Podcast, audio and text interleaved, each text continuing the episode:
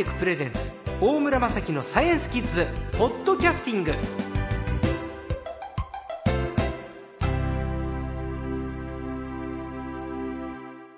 さあ夏休み最後の週になりましたね、えー、今回のサイエンスコーチは略して最高は前回に続きまして科学ジャーナリストの寺門和夫さんです。よろしくお願いします。よろしくお願いします。江東区の和くん小学校6年生。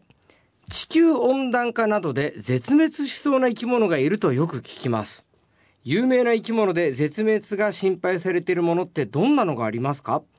どうすれば防げるんでしょうか？僕子供の頃トキっていう鳥がね、絶滅するんじゃないかって言われたら、はいね、この間30何羽、孵化したって話を聞いてほっとしたんですけど、はい、こういう形で絶滅しそうな地球温暖化で絶滅しそうな生き物って、実際いるんですか？そうですねこれあの実はあのレッドリストってありましてですね絶滅の危機に瀕している、まあ、動物植物をあのリストにしてこのくらいありますよということがですね、はい、全全世界で調べられてるわけですね。イリオモテヤマネコなんかもちろん入ってますね。そうですね。温暖化ってなるとまた。えあの温暖地球温暖化っていうのはですねやっぱりこれからどんどん地球の環境が変わっていって、あの単に単に温度が高くなるっていうことじゃなくてその植物とか生動物が住んでいる場所が環境が変わってしまうんですね。ですから自分にとって一番居心地の良かった環境がどんどん変わっていくので当然のことながら絶滅の危機に瀕する動物植物も増えてくると、まあ、そういったことですね。はい、で実はこのレッドリストにはですね今全世界で絶滅が心配されている生物の数、えっと、動物で約1万2000え？それから植物で約1万。ですから、はいえーまあ、動植物合わせると合計で2万種以上のその動植物がですね絶滅の危機に瀕しているということになるんですね。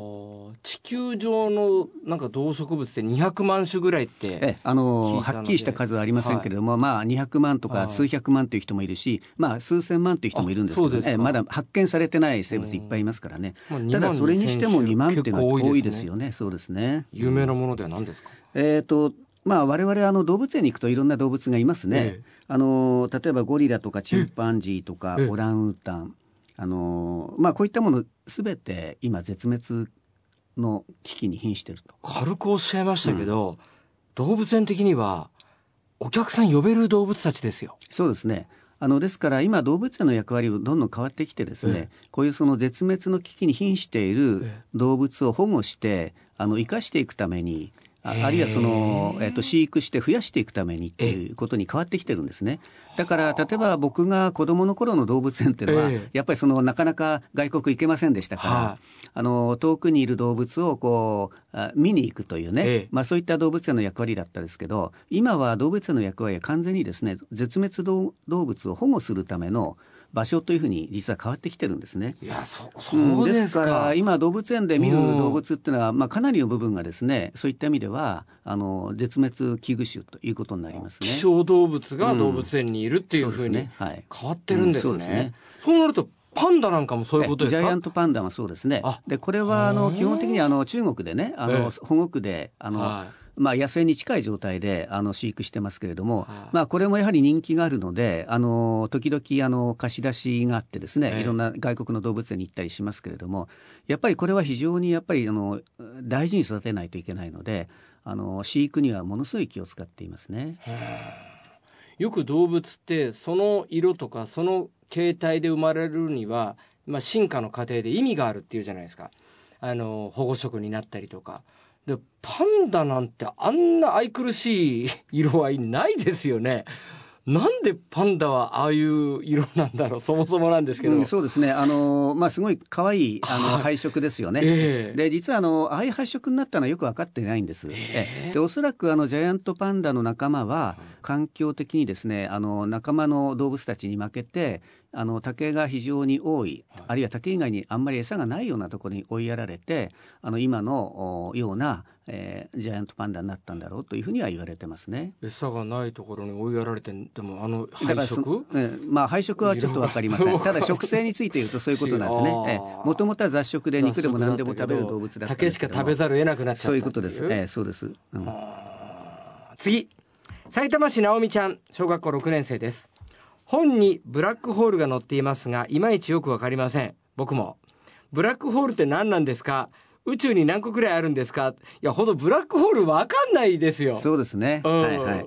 あのこれやっぱりねちょっとブラックホールって名前も良くないかなと僕は思う時あるんですね。えでまあブラックってあのまあ言ってみればその黒いっていうことですね。はいでホールって普通穴ですから、はいなんか宇宙のどこかにすごい暗い穴が開いていて、はい。そこに全てが吸い込まれてそうなくなそうそう。ってしまうって。そうそうそうそう。まあ吸い込まれたら全然別次元に行っちゃうとか。そうそうそうそう。そういうふうにあのどうしても考えてしまうんですけど、実はあのブラックホールもですね太陽と同じように一つの星なんですね。おお、うん、ですからそのたくさんのあの、まあ、特に水素とかのガガスが固まってできている太陽と同じように、まあ、ほとんどおそらく形はですねやっぱり球体をしてるんですね。だから穴ではないんです。宇宙に開いた穴では。色は何色ですか？えー、とつまりそこがブラックなんですよ黒なんへーそれはどうしてかというとあの太陽みたいなものは当然そこで燃えた光がですねこう出てきてますね、はい。で我々の地球にも届いてるしそれから熱も当然こう来てます。でところがですねブラックホールっていうのはそういう星がですねものすごくきつく縮んでしまって、うんえー一定の大きさの中にものすごい重さが集まってるそういった天体なんですね。まあ言ってみれば太陽よりももっと巨大な星をものすごく圧縮してしまった星というふうに考えればいいですね。でそうなるとものすごいたくさんの物質がありますからものすごい強力な重力が働くわけですうん引力が。はいで結局そこから実はその、えーたった一つの原子も飛び出せなくなっちゃう。引力があまりに強すぎて。ギューッとこう、ギューッとね。そうで光もあの光子って光の粒ですから、はい。あのそれも出られなくなっちゃう。え光って明かりっていうのは光の粒なんですか？えっと光っていうのは波の性質と粒の性質両方持ってるんですけどつまりその粒の性質の方があの抑えられてしまってあ出てくることができないから外から見るとそこにはあの、まあ、言ってみれば太陽をもっと小さくしたような星があるんだけれどもあの何を見ることができないわけです。そこから光も何も出てない。情報が出てないので。でつまりそれは黒黒くしか見えないっていうことですね。うんあのもし天体望遠鏡などええ。でブラックホール見たら基本黒。ええそうですね。はい。もう何も見えない。ええ光がき来ませんからね。あのというようなあの天体なので、はい。言ってみれば星の一種なんですよね。じゃあ地球の近くに太陽系の中にもブラックホールってあるんですか、えっとあの例の車椅子のスティーブン・ホーキング博士は、はい。ミニブラックホールっていうのがですね、ええ。いろんなところあ存在するというふうに言ってますけれども。あ太陽系に？うんそうですね。太陽系の中に大きなブラックホールはないんですが、ええ。実は太陽系というのはあの銀河系というねあの星の集まり天の川宇宙に属しているわけですけどその天の川宇宙の中心には巨大なブラックホールがあるというふうに言われてるわけですね。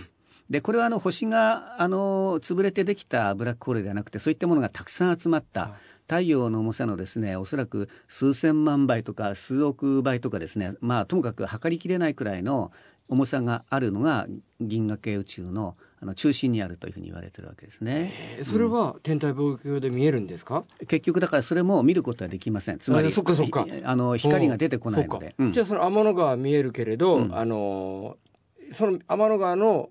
中にあるブラックホールっていうのは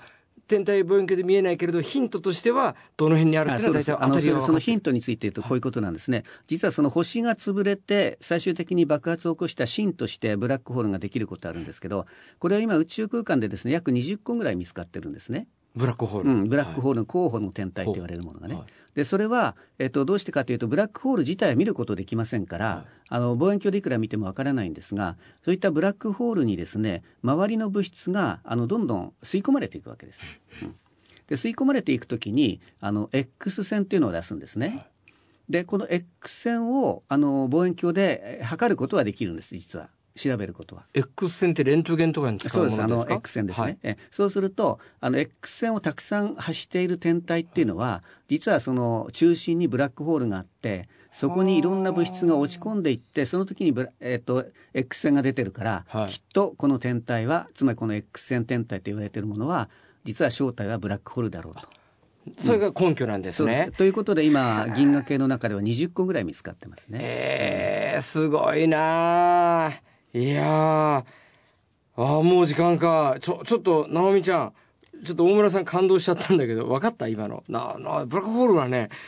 いまいち分かんなかったけど今日よく分かった。天体の一つなんだね。いやいや寺方さんありがとうございました、どうも。